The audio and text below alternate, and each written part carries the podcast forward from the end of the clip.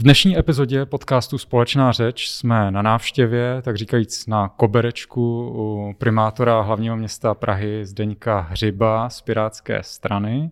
Takže děkuji za přijetí. Dobrý den, já vás vítám tady na magistrátu. Záměrně jsem použil tady spojení na koberečku, protože vím, že vy vlastně moderujete nebo moderoval jste svůj vlastní podcast a chci se zeptat, v jaké to teď probíhá to ještě.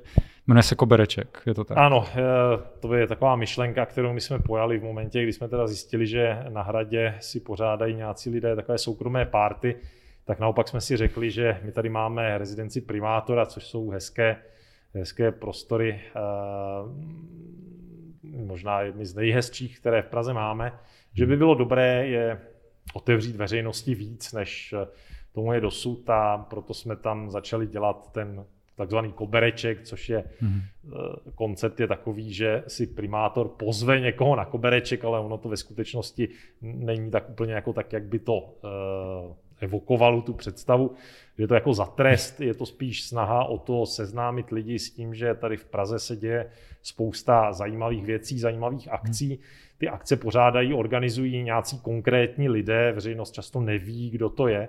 Přitom ti lidé odvádějí pro to město eh, kus dobré práce a takže je to i takový určitý způsob, jak jim poděkovat, byť ten hmm. název toho pořadu to, to úplně jako nesvědčí. Nemusí se tam spovídat ze své práce a eh, jakože. Tak já si to samozřejmě strašně užívám, protože normálně já jsem v té pozici, že mně jsou kladeny ty otázky a já musím teda odpovídat, tak tohle je jediný okamžik, kdy vlastně ty otázky kladu já, hmm. a odpovídat musí ti druzí ale je to, řekl bych, velice příjemné povídání v příjemném prostředí. Plus je tam přizvána veřejnost eh, tedy Plus je do těchto sál. Veřejnost, což je ten důvod, proč eh, teď máme takovou jako pauzu. Eh, je tady covidová krize, kterou je potřeba urgentně řešit na hm, podcasty, které bych moderoval já. Mm-hmm. Mi teď už teď moc času nezbývá, ale já doufám, že se to celé nějak dohledné době mm-hmm. přežene, takže se k tomu vrátíme. Hmm.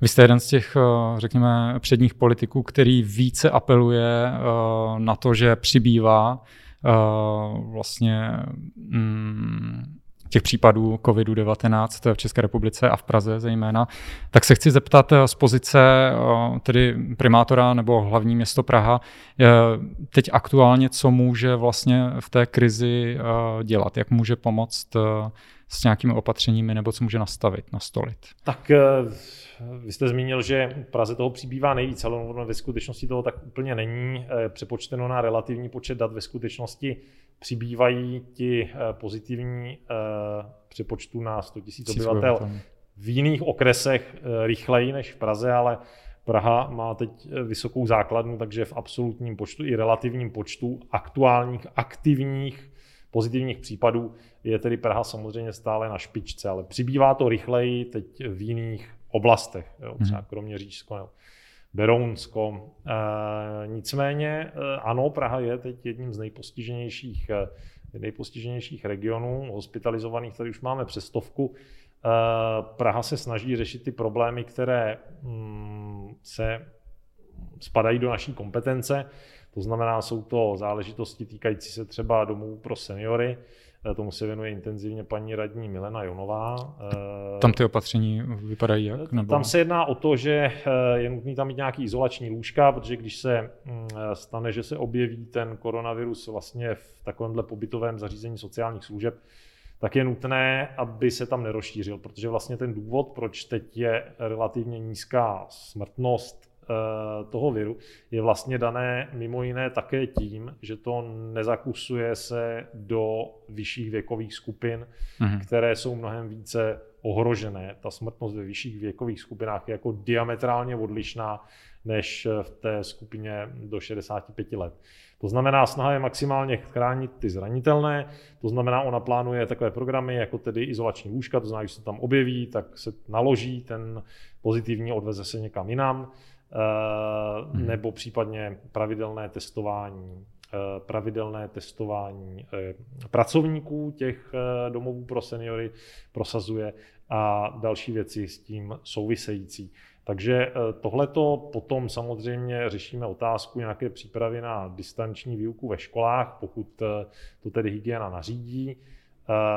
Dále se snažíme nějakým způsobem mít naproti s otvíráním odběrových a testovacích míst, i když to jakoby není vyloženě naše úloha, nikdy nebyla v tom systému tuhle roli hrát, ale eh, tak nějak jsme čekali, že eh, to zařídí vláda. Nestalo se tak úplně, díky tomu vidíme ty fronty, takže my jsme vytipovali v součinnosti se starosty městských částí místa různě po Praze, nebytové prostory nebo pozemky, veřejná prostranství, kde by se dali rozložit nějaká eh, odběrová stany, zařízení, něco hmm. takového, kontejnery. Nevím, a jestli jsem zaznamenal správně, ale že připravujete i nějaký monitoring eh, té vytíženosti těch odběrových míst? Eh, Soustředíme se i na jakoby, informování občanů a k tomu patří informace o tom, kde se dostanou nejrychleji na řadu na těch odběrových místech. Takže teď jsme v nějaké závěrečné fázi přípravy takové mapy, kde si hmm. člověk klikne teda na ty jednotlivá odběrová místa a bude mu tam svítit, eh, jak dlouho se tam čeká ve frontě. Eh, je to nějaká služba občanům, aby když tedy už eh, se nedostanou na tu řadu okamžitě, tak aby se aspoň mohli podívat, kde je tedy nejkratší a hmm. měli aspoň nějakou představu, kolik času si na to vlastně mají vyhradit, když tedy mají žádanku od lékaře a Eh, zároveň mají příznaky, hmm. to mhm. znamená, není pro ně relevantní se nechat objednávat za čtyři dny. A to by mohlo fungovat tedy už v nějaké dohledné době? Eh, máme zítra schůzku s novým panem ministrem Primulou, hmm. takže eh, my tam potřebujeme, aby ministerstvo vydalo pokyn svým fakultním nemocnicím, aby nám předávali tu informaci o tom, kolik tam lidí hmm. čeká ve frontě. Eh, je to jedna z, z klíčových cest, jak budeme zjišťovat vlastně tu délku fronty, eh, protože tam nejsou často vyvolávací zařízení, že by vám to umožnilo vyloženě hm, technicky měřit tu lhůtu od okamžiku zařazení se do fronty do okamžiku, kdy vás odbaví, tak k tomu budeme docházet určitými eh, postranními metodami, nebo jak bych to řekl, a, mm, aby jsme tu informaci občanům poskytli. Pokud můžu, přesunul bych se k dalšímu tématu. Vlastně i ten důvod, proč se dneska jsme se tady sešli, je, že Institut H21 připravuje na podzim kampaň Bez svobody slova nebude, která se teda týká nějakého otevření otázky svobody slova, svobody projevu. Chci se tedy zeptat, eh, jaký je váš názor na tuto problematiku, možná i z hlediska toho, že náležíte k Pirátské straně, která mm, myslím, že eh, podporuje mm, skoro až neomezenou svobodu projevu, zvlášť tedy na internetu. My klademe velký důraz na svobodu slova. Pochopitelně to nesmí být eh, mm, v rozporu s platnými zákony, to znamená, nemůžete páchat trestný čin a odvolávat se na svobodu slova. To samozřejmě nejde. Eh, z mého pohledu ty zákony tak jsou teď eh, napsané, tak eh, jsou v tomhle pohledu dostateční, není potřeba zavádět nějakou cenzuru. Na co já bych sázel spíš je, spíš je ten fact-checking, to znamená hmm. práce s opravdovými ověřenými fakty i na sociálních sítích. My jsme zrovna dneska s chodou okolností spustili web, který se jmenuje Pragozor, Pragozor.cz, hmm. který poskytuje ověřená, ozdrojovaná data o hlavním městě Praze, takže se tam dozvíte spoustu zajímavých věcí. O Praze třeba, eh, kolik se postavilo bytů v minulém roce, hmm. Nebo jak plníme ten plán sázení stromů, ale také další věci, jako třeba průměrné spoždění eh, MHD spojů, nebo kolik procent spojů přijede na čas. Takže eh, je to i je to jednak nějaká popularizace takzvané datové platformy. My řídíme město na základě dat. Eh, ta data máme, ale chceme i nějak ukázat občanům. A hmm. druhá věc je tedy možnost využití tady v té, řekl bych, až hybridní válce s fake news ty vlastně oficiální data, které poskytujete vy, to tedy pro využití? jenom data od nás, část dat tam je skutečně vzniklá vnitřně při běhu města, ale ten web pragozor.cz slučuje i některé data z externích zdrojů, jako třeba Český statistický úřad, nebo některá třeba mezinárodní srovnání měst. E, například, co je zajímavé, je, že Vídeň se často uvádí jako město, kde je vyšší kvalita života ale je jedna, minimálně jedna oblast, kde Praha je předvídní a je to třeba například bezpečnost. Takže hmm. je tam takový mezinárodní srovnání, ale jsou tam i další zdroje dat použité a vždycky je tam uvedený ten zdroj dat, kde je možné se prokliknout a podívat se, eh, odkud se to teda vzalo. Takže jestli tomu rozumím správně, tak eh, informace na Facebooku například, eh, nějaké příspěvky byste necenzuroval, ale spíš byste proti ním bojoval tak. s eh, nějakým třeba i označením fact-checkingovým nebo tímto způsobem, než tak ten příspěvek nesmí porušovat. Uh, u toho, u toho uh, pochopitelně Facebook si může zavést jakoby vlastní pravidla, je to uh, prostě soukromně provozovaná sociální síť. To znamená, ten provozovatel si může zavést vlastně pravidla, jaká chce. To je teda jedna věc, co je nutné mít na paměti. Eh, ale druhá věc je, že pochopitelně ty příspěvky nesmí odporovat platným zákonům. Není možné šířit nenávist proti skupině obyvatel, typicky eh, v závislosti na barvě pleti například, nebo náboženském přesvědčení, nebo eh, si trochu to vidět, že třeba i věku nebo mm-hmm. pohlaví, nebo sexuální orientace. To znamená, tohle všechno, eh, pokud vím, pokrývají platné zákony. Takže mm-hmm. nicméně, co se týče té svobody názoru, mm, to je věc, se kterou my jsme se tady setkali, například když jsme tady řešili záležitosti mm, třeba okolo oslav osvobození Prahy, okolo pražského povstání, kdy eh, já jsem zdůraznil teda to, co je obecně známým historickým faktem, tedy že Prahu neosvobodila rudá armáda, ta jsem přijela až den hmm. po konci hmm. války. Eh, Praha se osvobodila sama díky pražskému povstání, eh, které mělo své oběti a nebylo jich málo, celkem tři tisíce lidí. Takže hm, tohle je záležitost, která Hm, si myslím, že často se v ní lidé v hodinách dějepisu ve škole nedostanou, protože je to až na tom konci, když už se třeba trochu nestíhá. Mm, mm. Tak, to, to byl můj případ mimochodem. To bude případ teďka, no, když se taky budou ty zameškané hodiny narůstat rychle, ale to je záležitost, kdy uh, pochopitelně se tady šířila celá řada jako informací, která jako nebyla jako nějakých fake news fakty. a hoaxů. No, no, no, no, takže... Ohledně tedy příjezdu ruských vojsk a kdy se to stalo a, a jak. No, no. no. Tak Rusové mají uh, samozřejmě ten mm, konec války o den později, takže z hmm. jejich pohledu to oni bylo... přijeli včas. uh, to, že tady američani mohli být teda o pár dní dřív je jako druhá věc a třetí věc je, že vlastně uh, oni se staví do role těch osvoboditelů, Evropy, což je jako do jisté míry pravda, ale nesmí se zapomínat na to, že oni tu válku vlastně vyvolali spolu s nacisty, když přepadli Polsko a první část války byli vlastně spojenci nacistického Německa.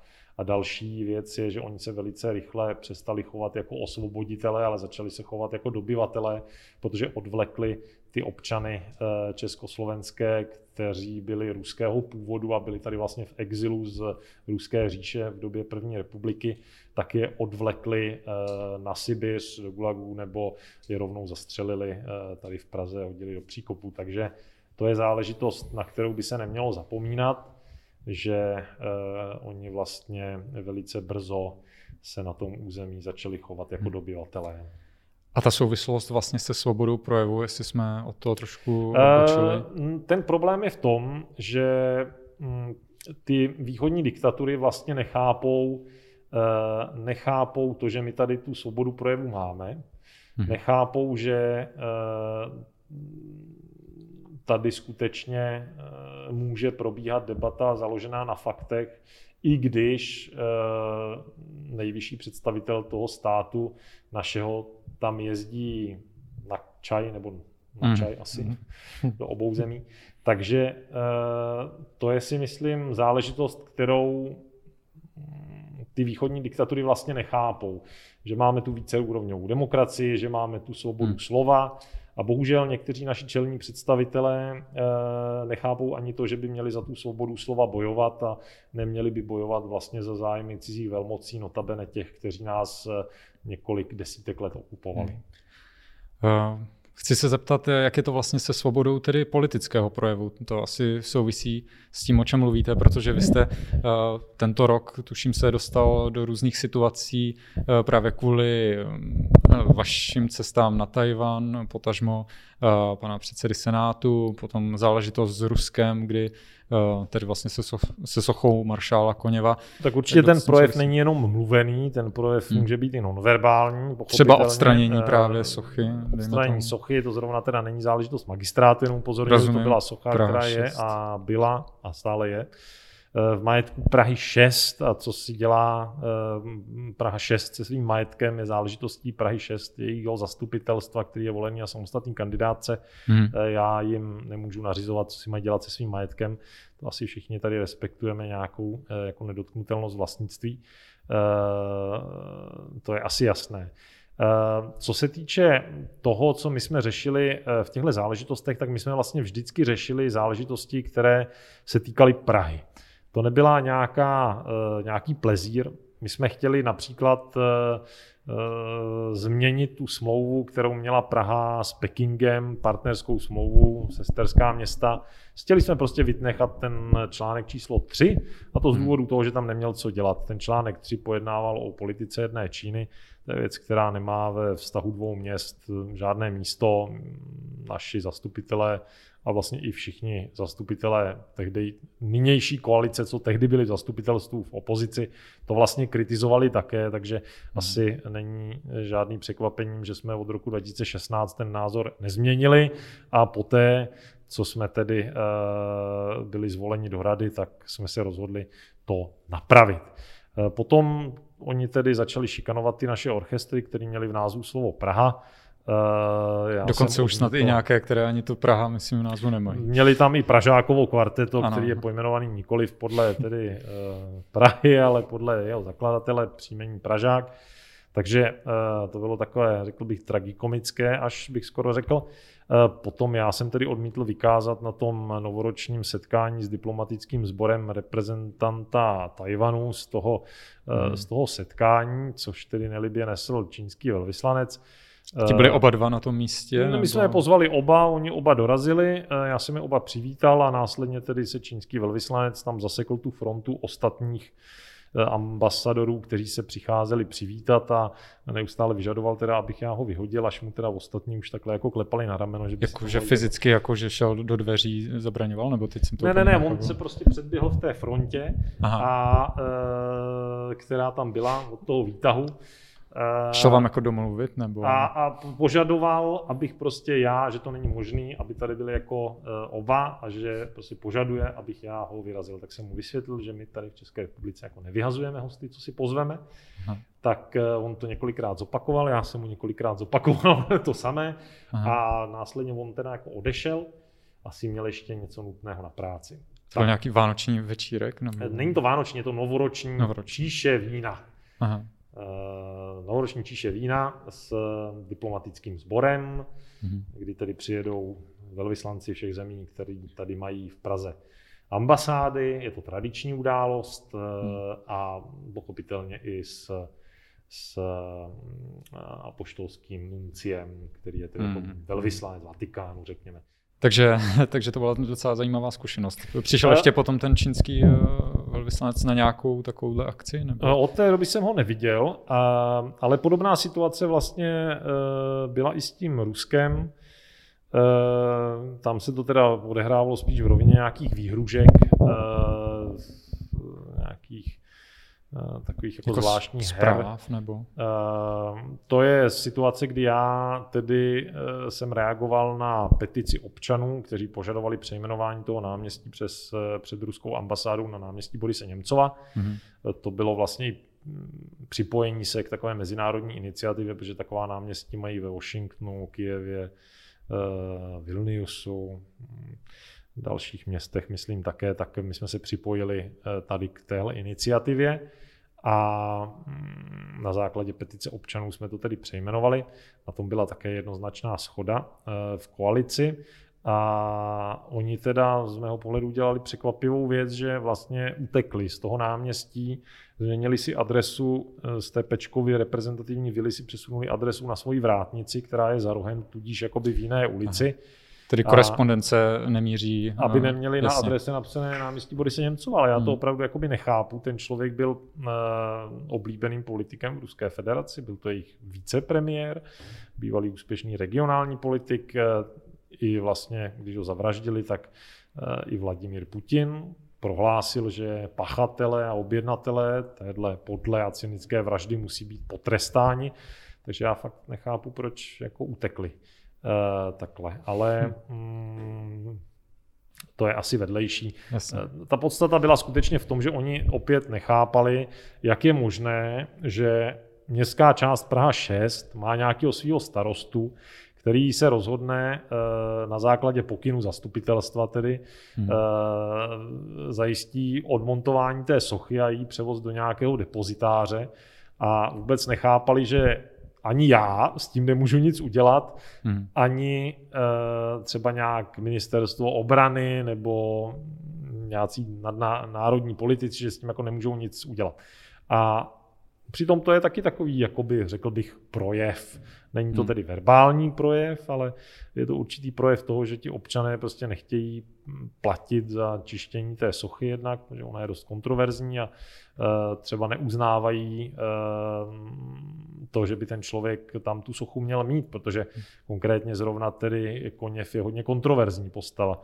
On nechal e, bombardovat třeba mladou Boleslav po konci války, den po konci války a to proto, aby mu neutekli prchající Němci z jeho zajetí do amerického, aby prostě mohl zajmout on. Tak nechal bombardovat mladou Boleslav, kde zemřelo 150 civilistů našich, včetně mm. dětí, což je v podstatě vražda masová spáchaná vojenskými prostředky, protože to už bylo po konci války tak eh, to je asi člověk, který by opravdu neměl mít hmm. sochu tady v Praze. Já to rozhodnutí jich jednoznačně respektuji, Prahy 6, ale Eh, hlavní je tedy uznávat, že oni mají právo na svůj hmm. projev, mají svoji svobodu projevu.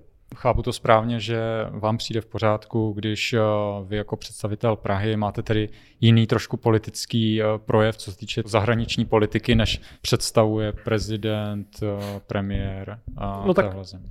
Prezident neurčuje zahraniční politiku, tu o té rozhoduje vláda, jestli se nepletu stále ještě. Eh, co se týče toho, tak já jsem mluvil třeba s panem ministrem zahraničních věcí, s panem Petříčkem o těch meziměstských smlouvách se zahraničními městy a jednoznačně jsme se shodli, že je to čistě odpovědností těch měst, s kým chtějí nebo nechtějí mít smlouvu a jakou hmm. smlouvu. Hmm. Takže to je samozřejmě eh, naše výsostná záležitost, s kým my se chceme kamarádit. Jo? A teda mezi náma, pokud máte partnera, který vás nerespektuje, oni nás začali eh, ignorovat po té, co jsme jim řekli, že eh, ani Londýn, ani Riga nemá tu ten článek číslo 3 eh, o jedné politice jedné Číny v těch smlouvách s Pekingem, tak nechápu, proč by to měla mít Praha, tak nás začali ignorovat, takže tam nebyl žádný respekt vůči partnerovi. Projekty, které se dělaly, byly eh, výhodné jenom pro ně. Naši záchranáři tam jeli jako sponzorský dárek, který platil Home Credit, eh, tak tam jeli hmm. učit své kolegy, tedy protěžky ze záchranky pekingské, jak se zachraňují lidé z vrtulníků, ale Eh, to jako já samozřejmě jako vystudovaný lékař každému přeji ten přístup ke kvalitní a dostupné zdravotní péči, ale, ale, ale praští záchranáři jsou tady prostě proto, aby zachraňovali Pražany, ne aby sloužili jako tamhle eh, podpora prodeje telefonů na splátky někde v Číně pro home credit. A za třetí, za třetí, ty vztahy mezi městy musí být apolitické, což tenhle rozhodně hmm. nebyl, protože tam byla ta klauzule o politice jedné Číny, což je jednoznačně politická věc a nemá to vůbec co dělat v uh, sesterské smlouvě mezi hmm. dvěma městy. To znamená, uh, my nemáme problém s jinými vztahy s městy, které máme, pokud respektují tyhle tři pravidla. Apolitické, vzájemný respekt a hmm. vzájemná výhodnost vztahu.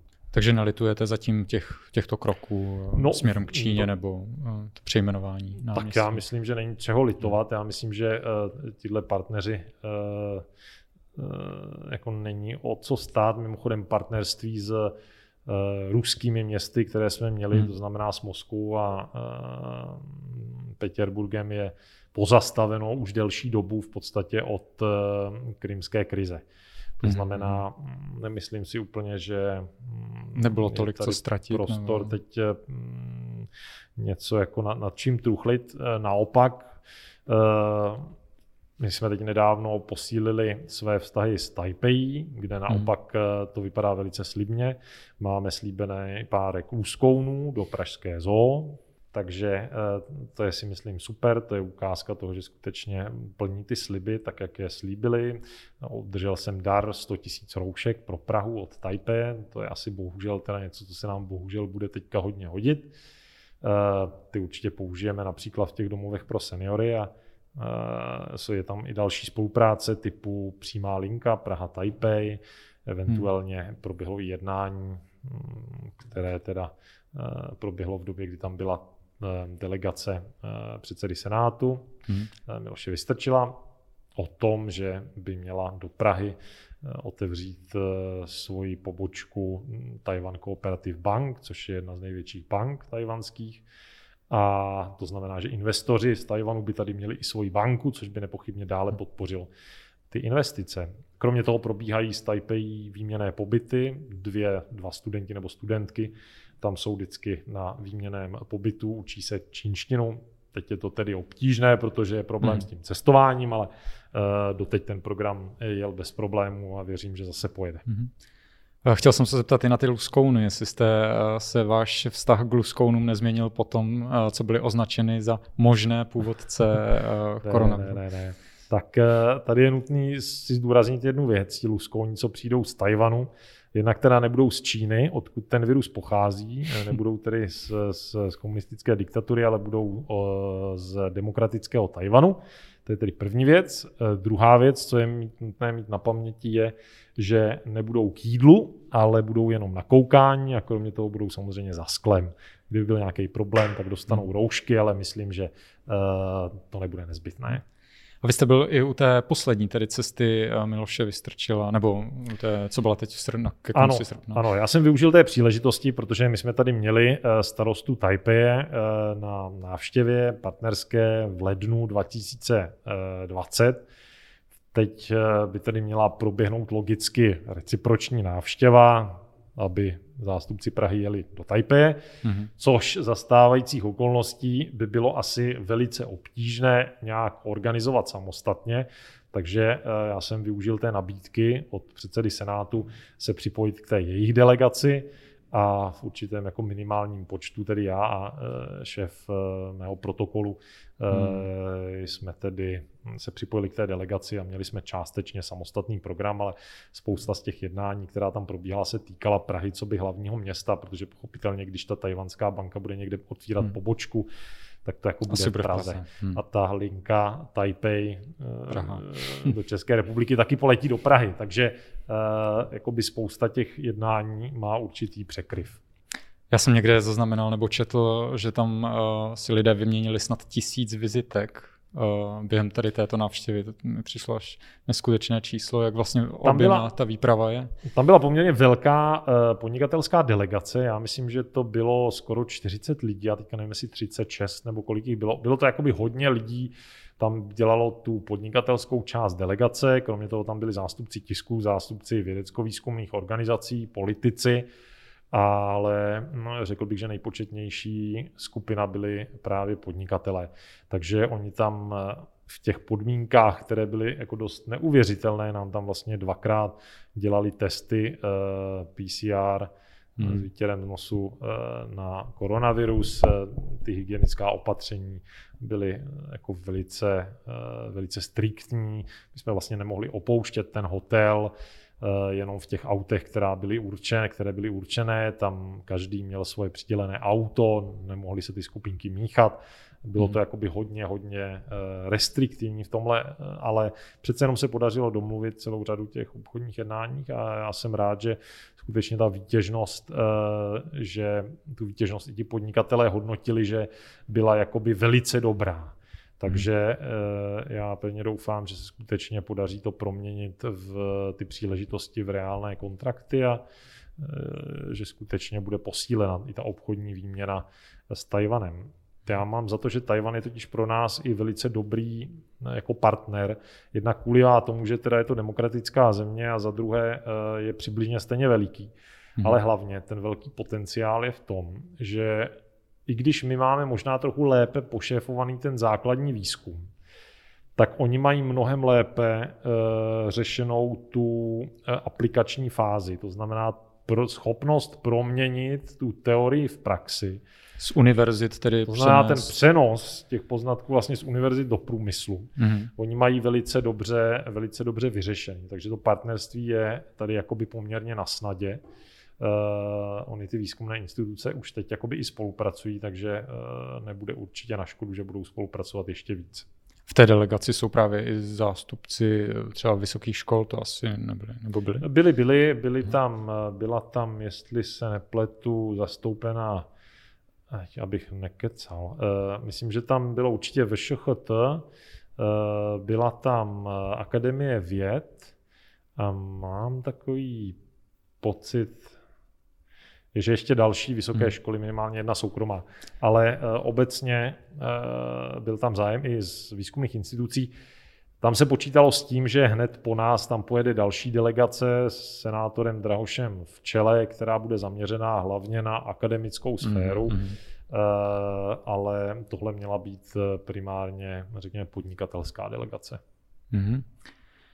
Teď na podzim vlastně vstoupíte pravděpodobně do druhého funkčního období tady na magistrátu druhé na radnici. půlky. Jo, tak, pardon, období. do druhé půlky funkčního období. Chci se tedy zeptat, jak hodnotíte zatím ty uběhlé dva roky práce v koalici? No tak kdyby tady nebyla ta koronakrize, tak by se to dalo hodnotit asi mnohem snáze. Na druhou stranu ta koronakrize prokázala, že my jsme tady skutečně akceschopní. My jsme byli první město, které zavedlo, první město v Evropě, které zavedlo povinné roušky nejprve v MHD a následně v všech vnitřních prostorách. Eh, teprve po nás to vlastně zaváděla vláda.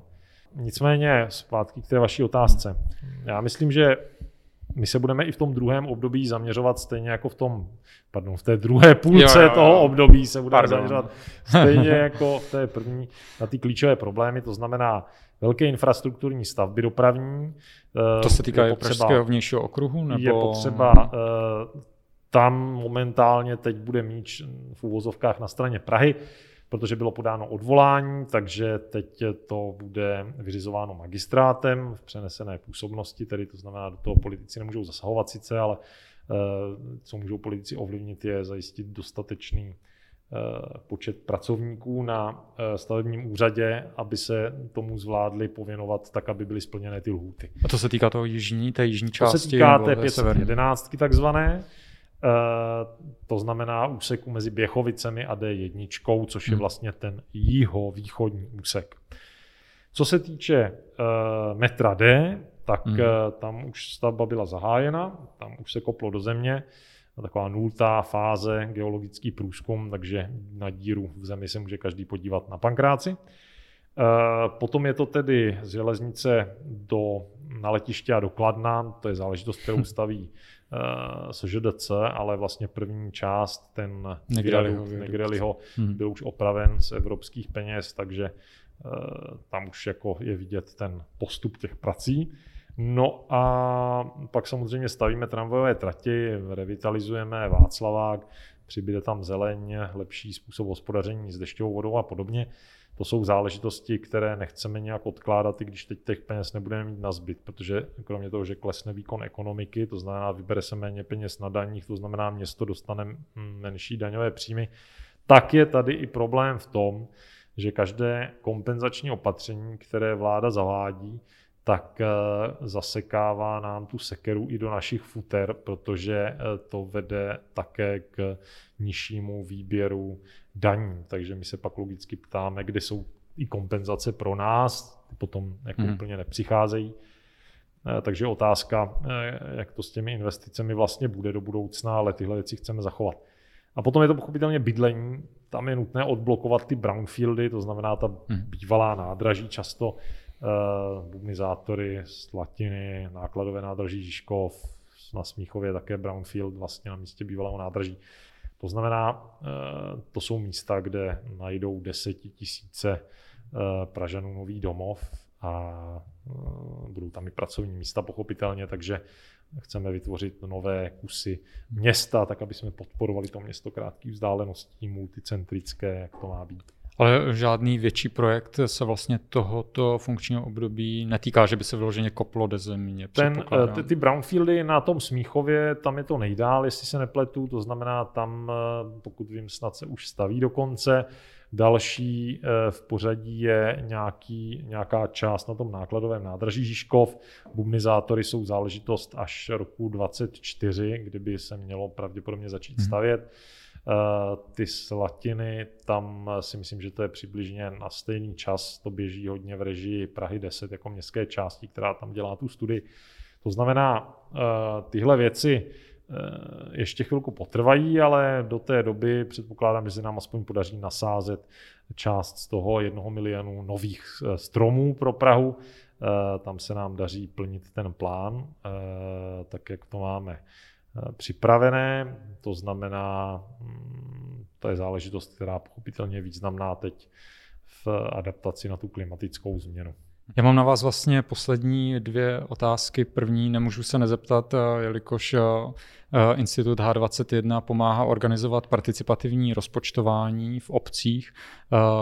Tak jaký na to máte názor? V Praze zatím, myslím, ty městské části z centra to eh, až na Prahu 5, eh, tak to vlastně neorganizují. Eh, potom myslím nějaké ty vzdálenější, že ano. Já pokud vím, tak my máme na úrovni magistrátu hlavního města Prahy stanovený rozpočet, jestli se nepletu, je to asi 100 milionů korun, aspoň v minulém roce, tomto roce byl, který je určený pro participativní rozpočty a to tou metodou, že hmm. dáme na to městské části 50% a oni musí dát tu druhou půlku. Když chce městská hmm. část dělat participativní rozpočtování, tak my to polovičně zadotujeme. Eh, pokud vím, tak participativní rozpočtování používá více městských částí. Já vím určitě o Praze 14, eh, Praze 10, které to používají. Myslím, že s tím začínají i na dalších, eh, dalších městských částech, které jsem teď nejmenoval. Ale myslím si, že role hlavního města je, kromě té podpory finanční, i v tom, aby poskytla nástroje, na to uh, hlasování, což v hmm. Praze my teďka děláme, nebo chystáme se to udělat přes takzvaný portál Pražana, který už běží mimochodem. Můžete si najít portál Pražana.cz, zatím jsme to nikde neoznamovali, takže jste hmm, vlastně jedni z prvních, kdo se to dovídá. Portál Pražana.cz. Eh, ještě tam není ta participativní funkce zapnutá, ale bude. V podstatě jde o to, že tam budete možno, mít možnost zahlasovat pro ty projekty, Eh, třeba té městské části, když se rozhodne tento nástroj využít. A ten tedy portál Pražana nabídne eh, kromě toho, o čem jsme mluvili, ještě nějaké další funkce? nebo?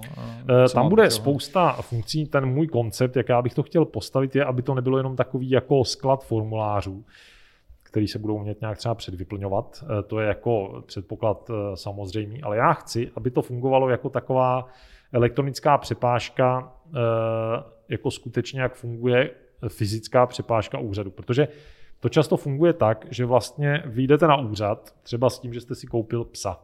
Máte takovou jako neurčitou představu, že asi budete muset platit nějaký poplatky, o tom jste asi slyšel, mm. nějaký ty známky tam budou, jo, taky očkování, že jo, tohleto, no a možná by vás zajímalo, kde jsou tady ty psí louky, mm. e, nějaký takovýhle věci, jo a e, že se budete muset někde registrovat, tak to jako tušíte, ale vlastně nejdete, ne, nevíte, co máte dělat. Jdete na ten úřad a jste tak nějak smířený s tím, že jim tam podepíšete, co vám jako strčí hmm. před vás, protože jim prostě věříte, je to úřad a mm, e, tušíte, že budete muset něco zaplatit.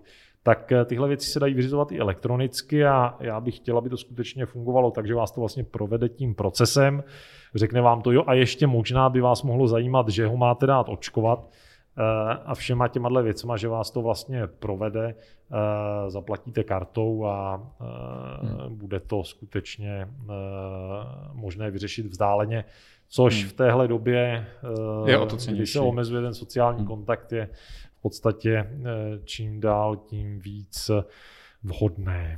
Takže to beru jako určité naplňování předvolebního programu Pirátské strany. No, tak samozřejmě ta digitalizace je vlastně čtvrtým pilířem toho, co my chceme dělat v Praze, to znamená eh, řešit tu krizi dostupnosti bydlení, velké infrastrukturní stavby, eh, klimatická změna, tedy jeden milion stromů a digitalizace. Mhm. Chtěl jsem se vás na závěr zeptat, jaká je vaše vize Prahy, nebo jak si představujete eh, Prahu, dejme tomu za pět, deset let, co by se podle vás tady mělo odehrát, co by městu prospělo. No tak, tak za 6 let bude nasázený ten 1 milion nových stromů, to je jasné. Dále ty věci, které by se měly pohnout, tak v roce 28 by mělo být v provozu už metro D. Pochopitelně by měl být dostavěný ten úsek 511 už dávno tou dobou. Nicméně, co se týče městského okruhu, tak ten by třeba v roce 2026, eh, o kterém se teď bavíme, měl být asi rozestavěn v tuto chvíli, protože my jsme tam uh, to převedli na čistě tunelovou variantu, takže to asi potrvá hmm. díl, ale zase se to bude snáze povolovat, respektive ono asi, když by to nebylo v tunelu, tak by to nebylo povolené vůbec nikdy. Uh, měla by být v nějakém pokročilém stádiu rozpracovanosti ten plán na Filharmonii novou na Vltavské. Mm-hmm. Už by se měly uh, vlastně být otevřeny, myslím si, všechny ty brownfieldy, o kterých jsem mluvil, to znamená uh, Smíchov, uh, bubnizátory, nákladové nádrží Žižkov i ty Slatiny. Tam by měl probíhat čilý stavební ruch, nebo už by mělo být dostavěno. A co se týče železnice na letiště, tak to si nejsem úplně jistý, jak tam se podaří pokročit, ale... To myslím 2029, že se mluví snad to. no, možná. Teďka nevím, jestli to je datum až pro to Kladno, nebo pro, ten, pro, to, pro, pro to letiště, abych pravdu hmm. řekl, ale mám pocit, že tam to ještě chvilku potrvá. Co Václavské náměstí? Tak to uh, bude první etapa hotová už na konci tohohle volebního období a ta druhá uh, v tom příštím. Dobrá, tak eh, já se budu těšit na změny v hlavním městě a děkuji dnes za přijetí. Já děkuji za pozvání do vašeho pořadu. Díky a nashledanou.